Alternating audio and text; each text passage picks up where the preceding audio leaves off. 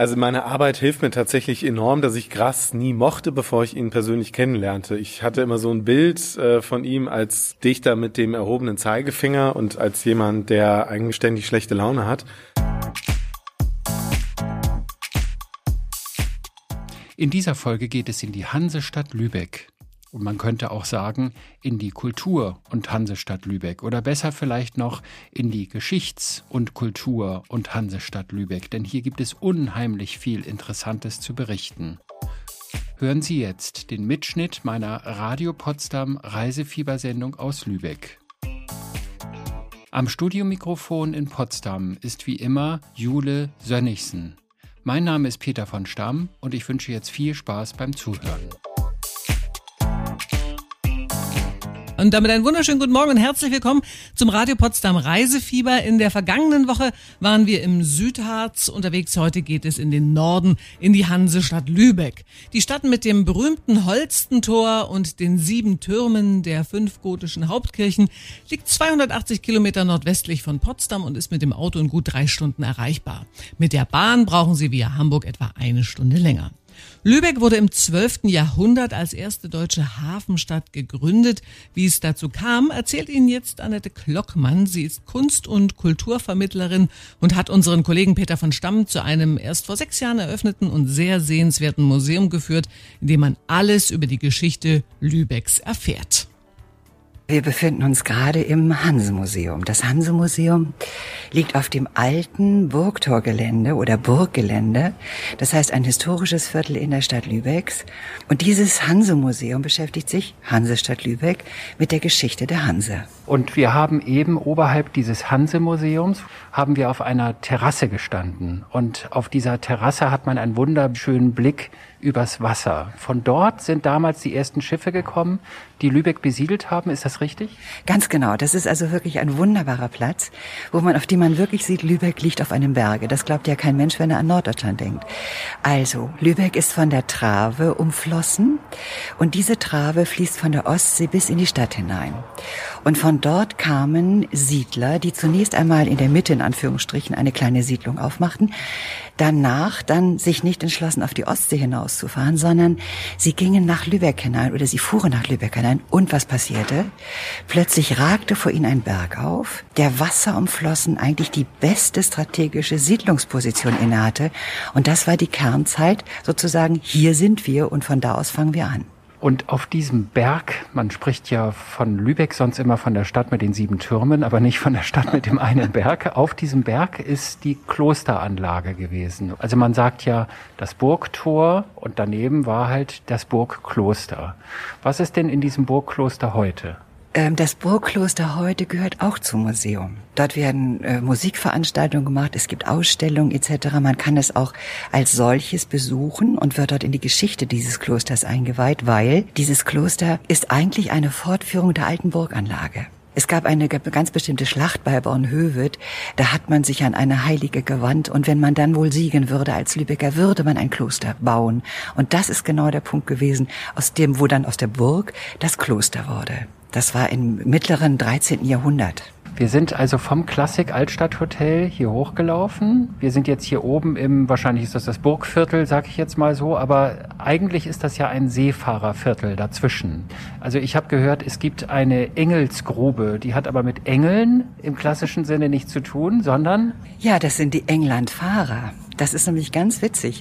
Wenn man die Engelsgrube hinaufgeht, Grube übrigens, Grube. abgeleitet von Graben. Die Gruben fallen alle zum Wasser hinunter ab. Und in mittelalterlichen Zeiten wurde dort auch ausgeschüttet, was dann bis zu unten zum Wasser sozusagen floss, der Graben. Also die Engelsgrube, die Grube der Englandfahrer, die geht auf die Jakobikirche zu. Und dann denkt man des häufigeren, ja, da oben ist die Kirche, dann sind es die Engel, die sehr wahrscheinlich damit zu tun haben. Nein, sie haben nicht damit zu tun. Es war die Grube der Englandfahrer, wo alles, was mit Handel, Werkstätten etc. zusammenhing, dort abgehandelt wurde, die Engelsgrube. Und um die Ecke liegt der Engelswisch. Das ist die englische Wiese. Wisch, Norddeutsch, Wiese. Dort liefen die Gänse und die Hühner und es ist jetzt eine wunderhübsche Wohngegend mit kleinen Gängen, in denen früher die Angestellten und kleinen Arbeiter wohnten. Übrigens sind es von der Engelsgrube zur Fischergrube nur zwei Minuten zu Fuß. Dort in der Fischergrube 52 befindet sich das Klassik Altstadthotel, das wir Ihnen später noch etwas genauer vorstellen werden. Und mehr Interessantes über Lübeck gibt es selbstverständlich gleich zu erfahren. Mit dem Radio Potsdam Reisefieber reisen wir heute nach Lübeck in Schleswig-Holstein.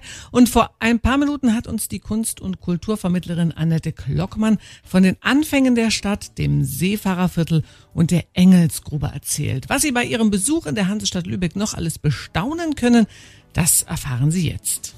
Wenn man jetzt die Engelsgrube von der Trave aus hochläuft in die Stadt, also den Berg hoch, dann ist am Ende der Grube auf der rechten Seite die Schifffahrtsgesellschaft, ein berühmtes Restaurant inzwischen. Da gibt es einmal im Jahr eine Prozession. Es gibt ein ganz, ganz altes Schifferdorf eigentlich eher Fischerdorf. Mhm. Das liegt an der Trave direkt zwischen Lübeck und Travemünde datiert ungefähr um 1280, ist kaum bekannt, noch heute eine Fischeridylle, obwohl es nicht mehr so viele Fischer gibt.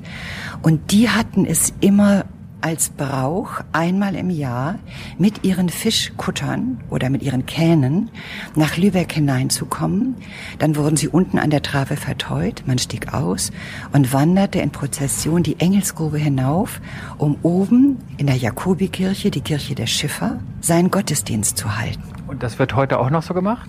Es wurde in den letzten Jahren noch praktiziert. Man weiß nicht, ob es jetzt wieder auflebt. Wir wissen gerade, in welchen Zeiten wir sind. Aber es ist ein alter, alter Brauch, wie es auch die sogenannte Kringelhöge gibt von den alten Stecknitzfahrern. Das heißt, diese ganzen alten Schiffer- und Fischerbräuche leben in dieser Stadt nach wie vor. Wenn man jetzt also die Engelsgrube hochläuft und man kommt dann zur Schiffergesellschaft und man geht über die Straße, dann kommt man zu einem Heiligen Geist Hospital.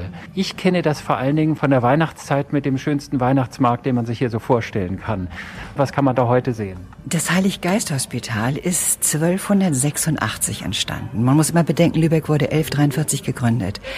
1286, da war Lübeck gerade mal 100 Jahre alt wurde dieses als erste Sozialstation Europas gegründet und zwar in Anführungsstrichen spendiert von einem einzelnen Kaufmann, mhm. der in Lübeck ausgebildet wurde, dann ins Baltikum ging, wie wir es heute bezeichnen würden, mhm. dort sehr reich wurde, zurückkehrte und für seinen eigenen Seelenfrieden oder sein Seelenheil, aber auch als Donation an die Stadt. Eine Sozialstation einrichtete. Sozialstation, ein prächtiges Gebäude, sieht venezianisch fast aus, riesengroße Halle, in die man tritt, an die Halle angebaut ein Langschiff, in dem wurden arme Leute verpflegt, Sie hatten ärztliche Versorgung, sie konnten dort schlafen, sie mussten Teller und Besteck mitbringen und auch Bettzeug unter Umständen. Mhm. Und sie bekamen, man höre und staune, alle acht Wochen ein Bad, ein warmes Bad. Man kann es betreten, man sieht genau diese Halle, man sieht eigentlich den Originalzustand, der auch damals war.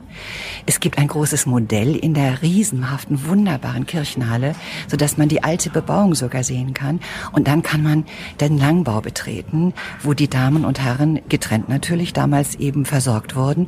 Und heute gibt es dort, das heißt, die wurden 1870 eingerichtet, kleine Budenreihen, wo ein jeder seinen kleinen Schlafplatz hatte. Ein Bett passte rein, ein Tisch passte rein, ein Stuhl passte rein.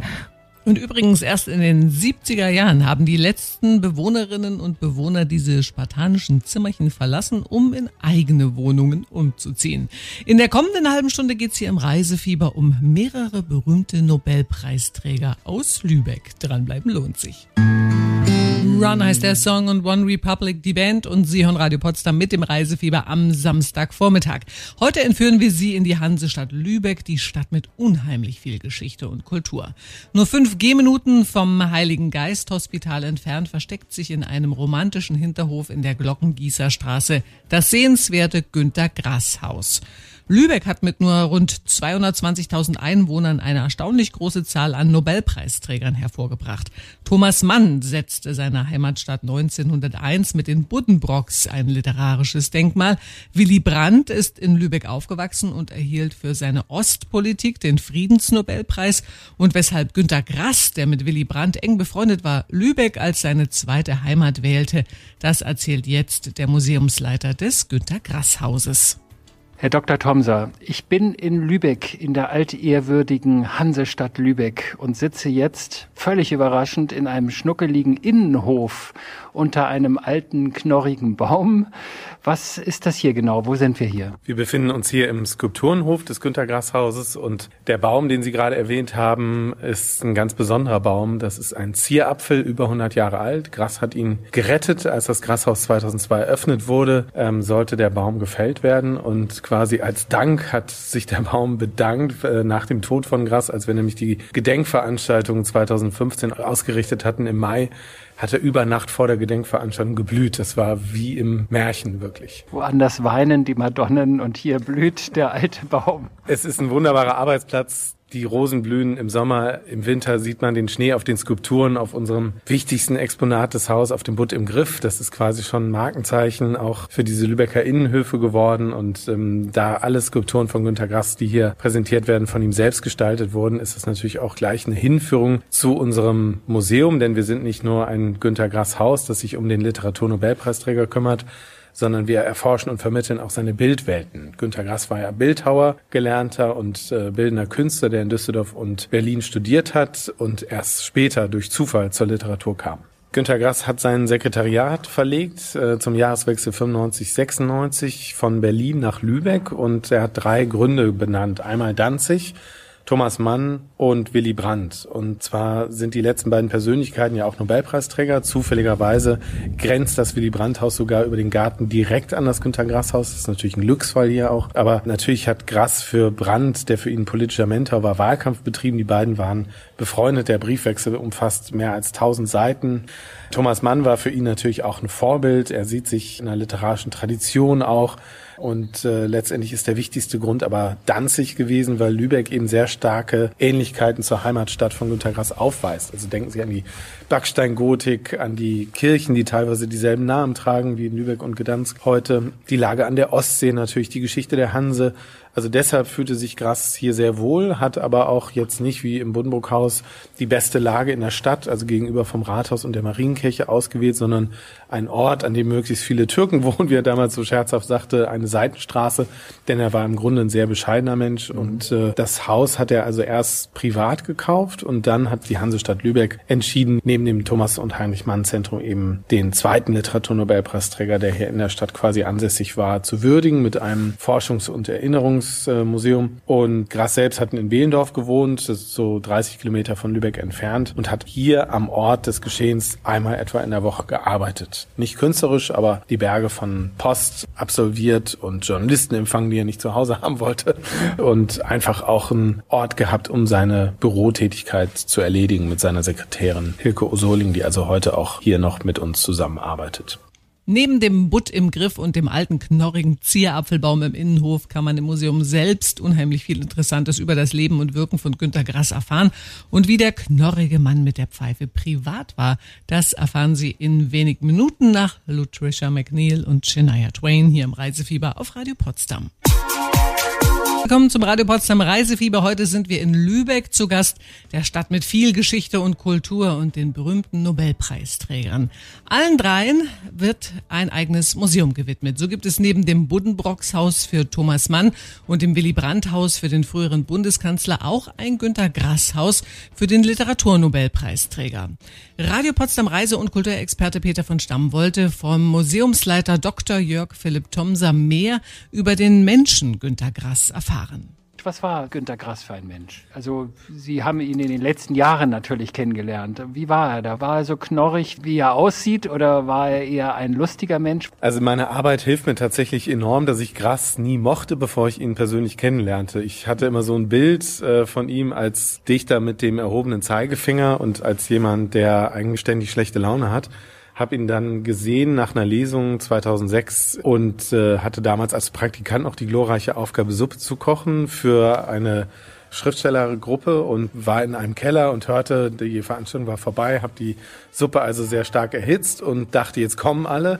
Und alleine standen Ute und Günter Grass vor mir, seine Frau und er. Und ähm, natürlich als Germanistikstudent war man da in Ehrfurcht der Staat, aber ich merkte sehr schnell, dass er also ähm, gerne über Fußball redete etwa und wir so ein paar Minuten hatten, um wirklich sehr lustig, auch uns zu unterhalten. Und äh, da habe ich eine ganz andere Seite kennengelernt und bin nach wie vor immer wieder überrascht, ähm, wie sehr das öffentliche Bild von dem privaten, persönlichen Erleben abweicht. Also er war zum Beispiel sehr still in großen Gruppen. Ähm, er hat dann nicht äh, große Reden geschwungen, sondern ähm, hat zugehört. Er hatte auch ein ganz großes Interesse an anderen. Er war auch ein leidenschaftlicher Tänzer.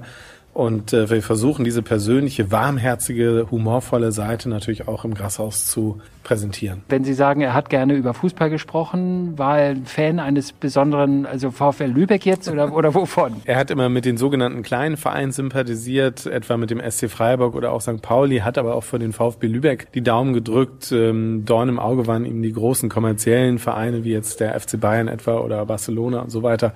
Ähm, und wir hatten im letzten Jahr eine große Sonderausstellung auch zum Thema Fußball. Das ist eine Wanderausstellung mit dem Deutschen Fußballmuseum in Dortmund, die wir gemeinsam realisiert haben. Gibt es auch einen tollen Katalog zu.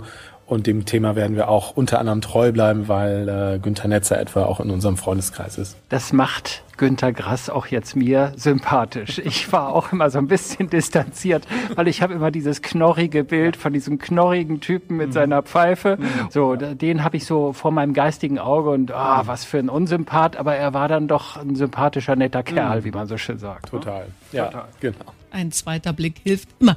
Das Günter Grass Haus ist übrigens auch an sich unheimlich modern. Im Museum kann man zum Beispiel mit WeHR Zeitsprünge im Leben von Günter Grass unternehmen oder an einem Blechtrommelquiz mit Smudo mitmachen. Außerdem bietet das Museum mit der App Tour de Grasse, eine Rad- und Wandertour auf den Spuren des Literatur-Nobelpreisträgers an.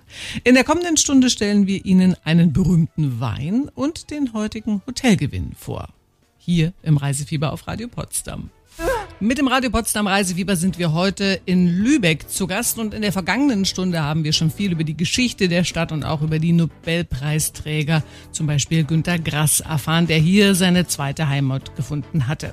Günter Grass war übrigens auch Weinliebhaber und da bietet es sich an, eine der bekanntesten Weinhandlungen der Stadt zu besuchen und zwar das Weinhaus von Melle.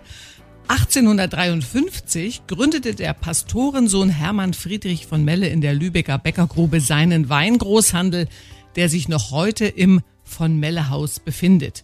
Vom Günter Grass Haus sind es nur ein paar Gehminuten dorthin. Kollege Peter von Stamm hat das Weinhaus von Melle besucht und wollte vom Weinfachmann Manuel Mack wissen, was es mit dem berühmten Lübecker Rotsporn auf sich hat.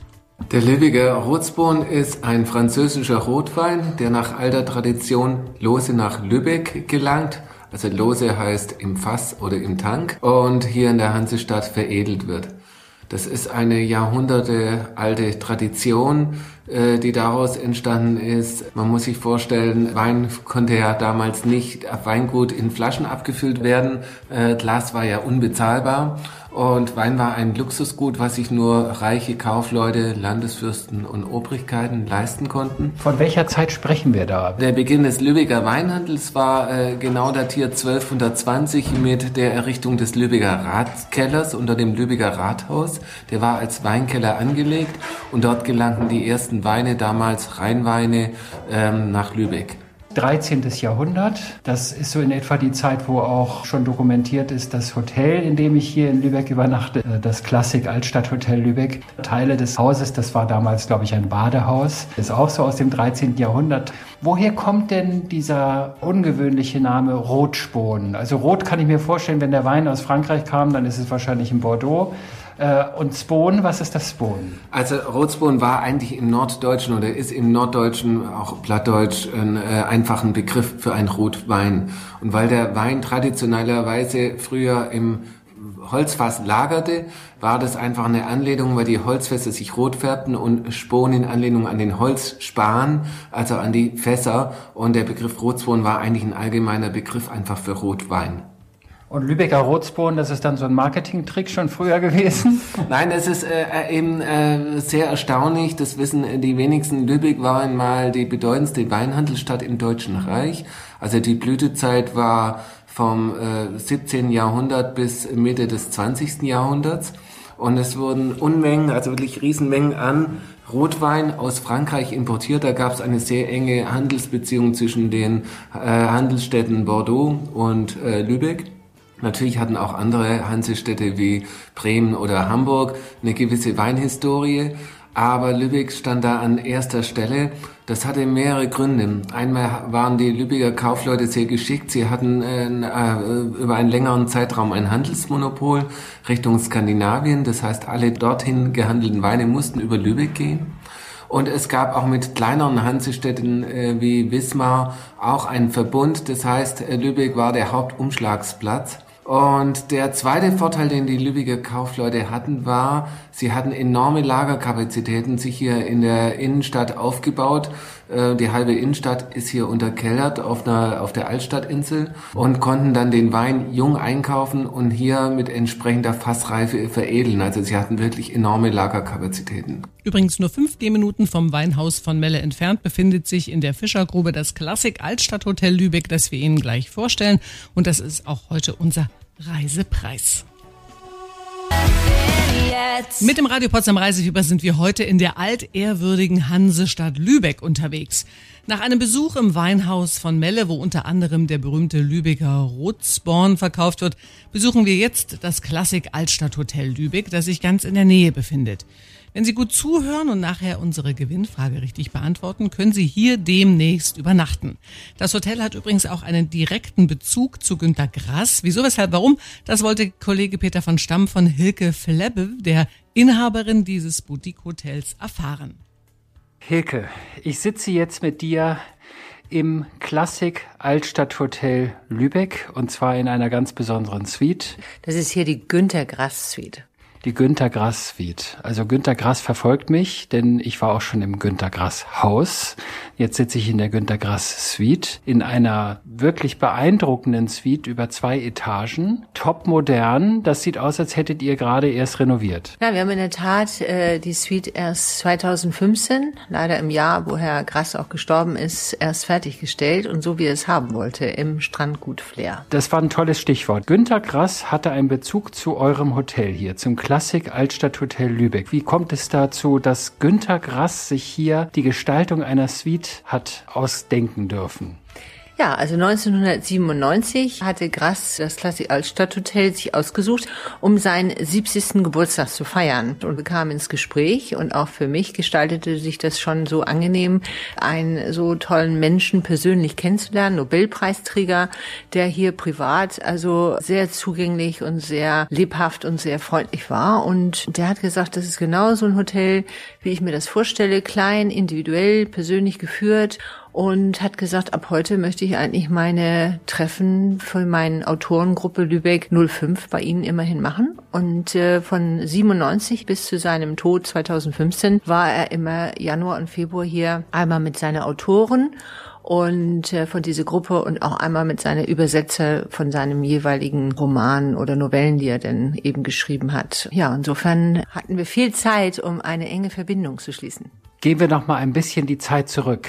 Also nicht nur viel Zeit, sondern wir gehen jetzt mal ganz ordentlich viel Zeit zurück, denn das Hotel besteht aus drei historischen Gebäuden, die ineinander verzahnt, verschachtelt sind, wie auch immer. Wie alt sind denn diese Gebäude eigentlich? Ja, die Gebäude selbst, bis auf die spätklassizistische Fassade, sind nicht so alt, aber die Fundamente, auf denen sie stehen und auch die Einzelheiten, die wir hier teilweise noch sehen, zum Beispiel, wenn man hier durch die Haustür kommt, dann betritt man diese speziellen Gotlandplatten, aber selbst noch weit weiter vorher, also 1288 ist die Fischergrube 52, diese Eck, dieses Eckhaus Fischergrube und dann Schönigen Querstraße. Das Haus selbst hat ja drei Kaufmannshäuser, aber dieses erste Eckhaus, das war mal ein Badehaus in 1288. Und ähm, wir haben hier auch hier in der Grassuite, wie man sieht, diese alten Balken und auch unten im Frühstückssalon.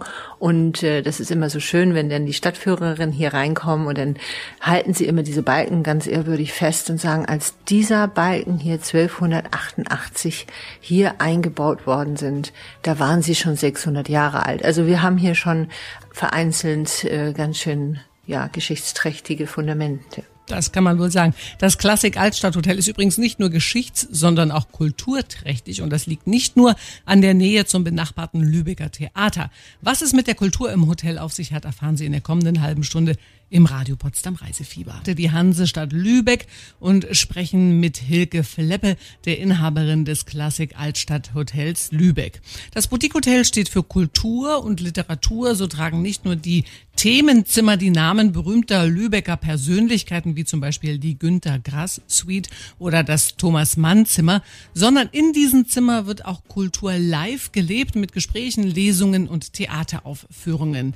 Die Veranstaltung Theater im Zimmer gibt Schauspielern eine Bühne zum Beispiel in der Günter Grass Suite. Daneben gibt es im Hotel das Salonfestival, die Zimmergespräche und die Veranstaltungsreihe Lesen mit Abstand. Wundern Sie sich also nicht, wenn Sie beim Besuch des Klassik Altstadthotels in Lübeck auch Schauspielerinnen und Schauspieler als Zimmernachbarn haben oder diese gerade beim gemütlichen Frühstück treffen. Dazu erzählt uns jetzt Hilke Flebbe mehr. Das Gebäude war mal ein Badehaus, ein öffentliches Badehaus, weil Bäder gab es in den Wohnungen damals nicht. Und dann ist man hierher gekommen zum Baden. Heute kommt man hierher zum Wohnen. Wie viel Hotelzimmer habt ihr denn hier? Ja, wir sind klein, aber fein, 28 Zimmer und äh, das äh, haben wir auch so in zwei Haushälften verteilt. Also vorne sind die großen herrschaftlichen, äh, so wie hier auch die Günter Grass Suite über zwei Etagen, wie du schon sagtest, Maisonette-mäßig und dann haben wir eben elf Doppelzimmer, teilweise auch Deluxe. Deluxe hat man ein bisschen mehr Platz und hat man dann tatsächlich, so wie früher, eine große runde Badewanne, aber jetzt allerdings aus Keramik und nicht aus Holz. Nun ist Lübeck ja nicht nur eine Hansestadt, Lübeck ist auch eine Kulturstadt. Du holst ja auch schon seit Jahren und jetzt in der Corona-Zeit ganz besonders die Kultur in dein Hotel. Wie machst du das? Ja, also seit Jahren sagtest du zu Recht, wir sind ja UNESCO-Weltkulturerbe. Insofern ähm, ja, liegt das ja eigentlich auf der Hand, dass wir hier auch gegenüber vom Stadttheater viele Schauspieler hier auch übernachten. Und es war dann schon immer so, dass denn die Gäste, die ins Theater gegangen sind oder in die Oper, ähm, haben natürlich am nächsten Tag die Akteure hier zum Frühstück dann auch im Hotel gesehen. Das ist ja eigentlich schon seit seinem Bestehen, also in unserer Familie, dritte Generation, seit 79 haben wir ja schon so die Stachelschweine hier gehabt oder Witterpol. Viel darf man ja nicht erzählen, aber das sind so einige oder Gitter Henning jetzt neuerdings Sunset Boulevard, das war alles vor Corona.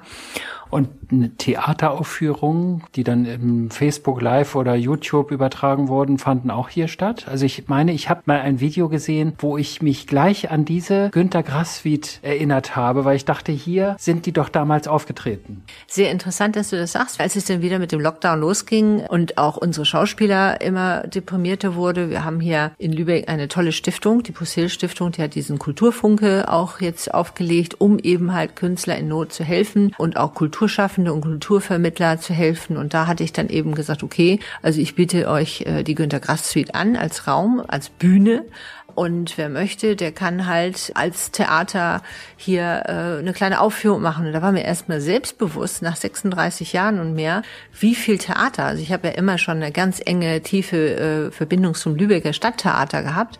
Aber dass wir eben die ganzen Kleintheater, Theater Partout oder Liebreiz und Entschuldigung, dass ich jetzt nicht alle aufzähle, aber mindestens 22 Stück hier haben. Äh, und die habe ich ja alle eingeladen. Und da haben wir jetzt zehn Aufnahmen gemacht. Die gehen jetzt äh, immer live, 17 Uhr, immer am Freitag auf YouTube, sind aber nur kleine Ausschnitte. Liebe Hilke, hab vielen Dank für das nette Gespräch und die freundliche Aufnahme hier und äh, toi toi toi und bleib gesund. Herzlichen Dank, danke. Und wenn auch Sie demnächst die reichhaltigen Kulturstädte der Hansestadt Lübeck entdecken und in die Geschichte der Stadt mit den sieben Türmen eintauchen wollen oder den Lübecker Rotsborn genießen und in einem kulturträchtigen Hotel mitten in der Altstadt übernachten wollen, dann haben Sie jetzt die Chance. Wir verlosen zwei Nächte für zwei Personen im Klassik Altstadt Hotel Lübeck, wie immer bei eigener Anreise und nach Verfügbarkeit.